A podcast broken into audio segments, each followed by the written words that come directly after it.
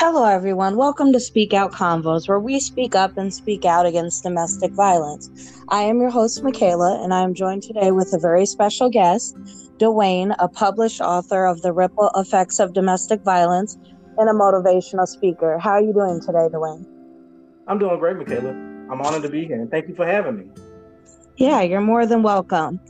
Okay, so we're going to get into some questions. Um, what do you feel needs to be done to bring more support to victims and survivors of domestic violence?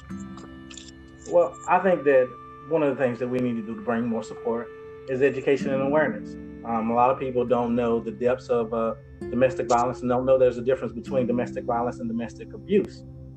Um, domestic violence is where you see the hitting, the slapping, the kicking, the punching, and domestic abuse is where you see the uh, more um, uh, more uh, mental aspect of it, where you have verbal abuse, emotional abuse, and psychological abuse, and that's also where you find financial abuse as well, is where the, the abuser controls the purse strings, not allow the uh, the abused to leave, um, restricts where their their comings and goings, um, and how they're able to you know find safe housing.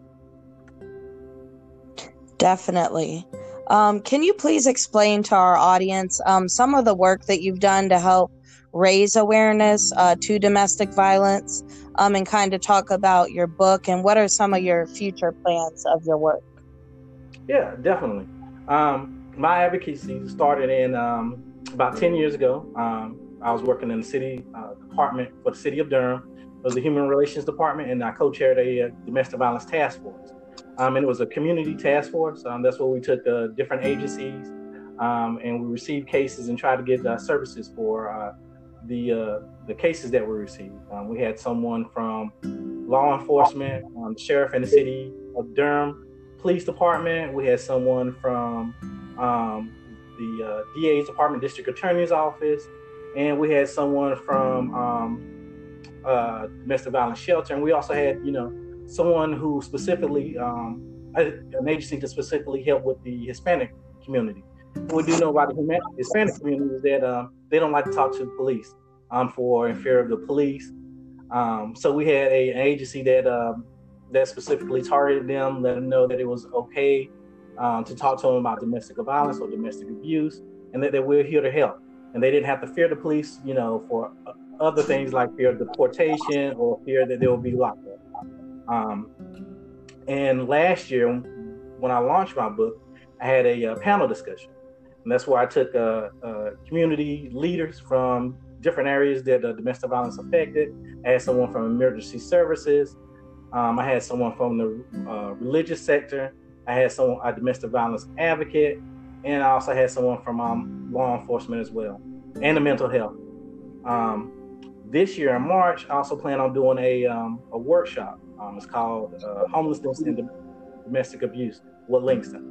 And what we know about domestic violence is that the domestic violence can or domestic abuse can cause homelessness through financial abuse. Um, that's where the, um, the abuser uh, controls the purse strings, um, tells the abuser what they can as far as money, um, m- makes bad decisions as far as you know the credit and, and bad debt.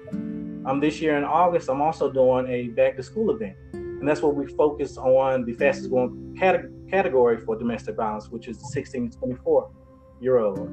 Um, also, I'm having a, uh, a keynote speaker.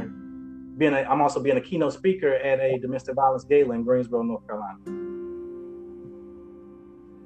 Wonderful, wonderful. Um, so you have some amazing uh, things going on, um, which is great. Uh, can you kind of talk uh, to our audience about your book and where um, where can people find it? You know, let our audience know where they could find it um, if they want to read it. Uh, kind of tell us, you know, what inspired you to write the book. Um, I think that there's a lot of people in, in our audience uh, who would love to read it. Yeah, definitely. Um, you can find my book on Amazon.com um, or you can find it on my website, C. Dwayne Hennett.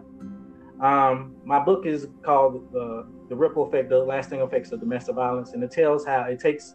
It's, is pretty much inspired by the task force that I had because we had a community effort. But I talk about different things that also affect. You know, domestic violence has an effect in. Um, I talk about you know mental health, I talk about uh, generational curses, where you know if you're in an abusive relationship, your children may be in an abusive relationship just by seeing the, the abusive relationship that you've been in. And the cycle continues. Um, it also talks about um, how to spot a domestic violence um, abuser, the red flags or signs of a domestic violence abuser. Um, it also talks about, you know, how domestic violence is a is a, a silent um, topic in, you know, religion. Um, how you can go to church with someone, um, and look at them and see that they're being abused, and you know, uh, religious leaders won't say anything. That keeps the uh, abuse in that type of relationship because they don't feel like they have an outlet. Definitely, yeah, you're definitely right about that.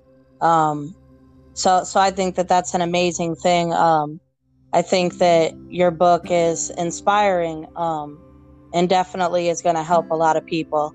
Um, I read it um, and and when I read it, I got a lot of insight about um, a lot of things that I feel like I wasn't really knowledgeable um, about before. So I appreciate you for that. Um, well, domestic violence is always evolving. So uh, something that I know, um, maybe something that someone else doesn't know. So I always take you know information from other advocates or other survivors, or uh, you know people that I talk to in the community about you know abuse and we all can take something from somebody else. I mean, like I said, domestic, even though the tactics are the same that an abuser used, they evolve over time. Yes, definitely. They definitely do. Um, you kind of talked a little bit about this, um, but I'd like to hear some of your insight a little bit more.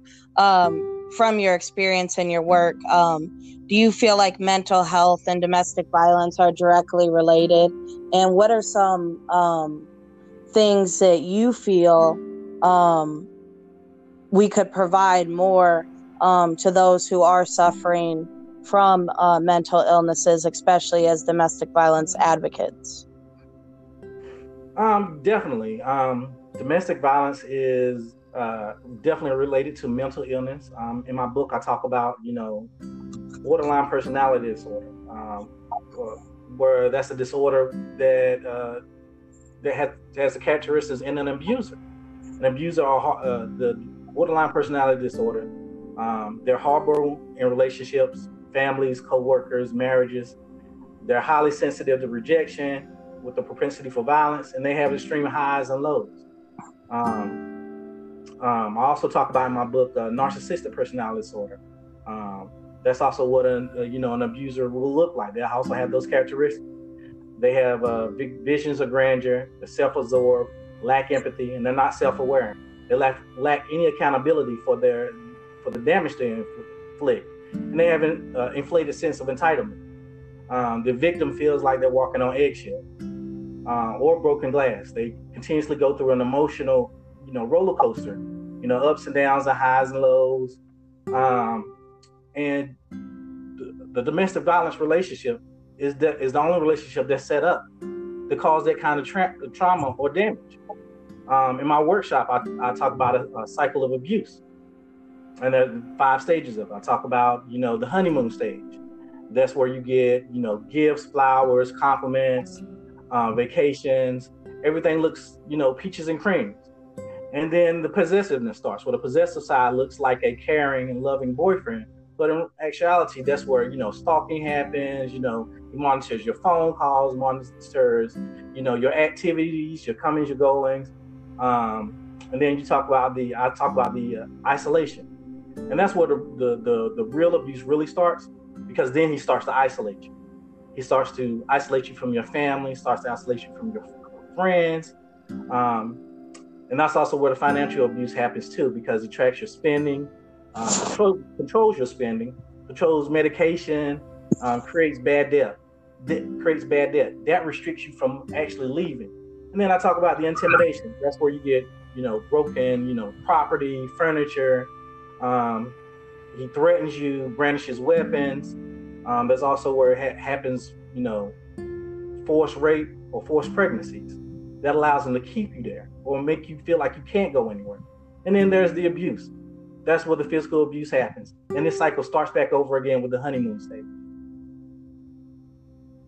Yes, you're right. Domestic violence uh, definitely is a cycle, um, and it doesn't end, in, uh, you know, until um, that cycle is broken. So you made some very good points there. Um, and also on the on the uh, uh, abused part of it, there's also the you know there's a technique that they use. It's called gaslighting. Gaslighting is where the abuser will sow a seed of doubt that makes the uh, uh, victim um, doubt that the abuse will ha- that the abuse happens, or that anyone will believe. Um, those are the kind. It's a kind of conditioning that uh, pimps, kidnappers, um, and cult leaders use.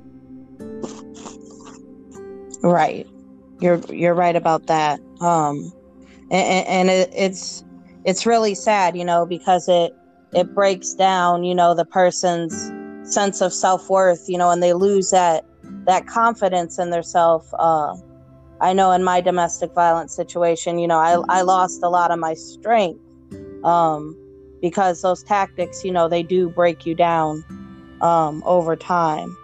Um, so for anybody who's going through that, you know, please reach out to someone and know that you're not alone. Um, there are people who who definitely care about you and and, and want to help.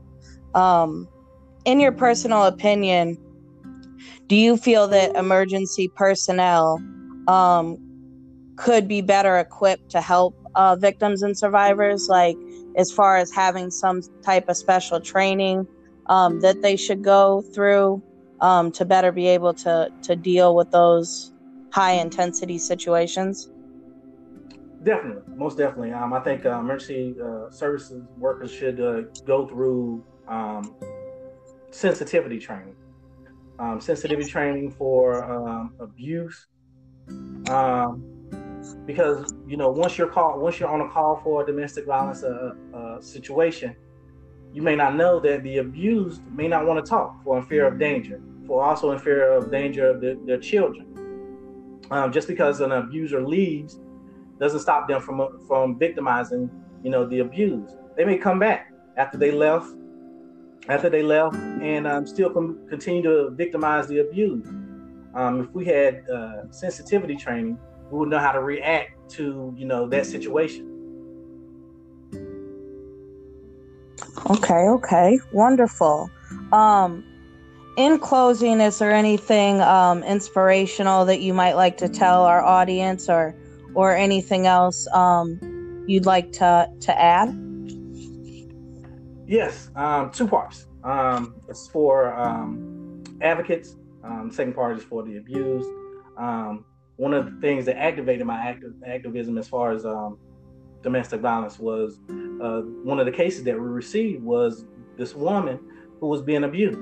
Um, every day she would receive phone calls uh, from her abuser telling her that he's digging her grave. Now, the thing about that relationship or that situation is that she could actually see apartment from a vacant lot that uh, that she lived in. So she was in walking distance uh, within the police department. Every day uh, her abuser will call and say, "I'm digging your grave. You know, I'm going to kill you."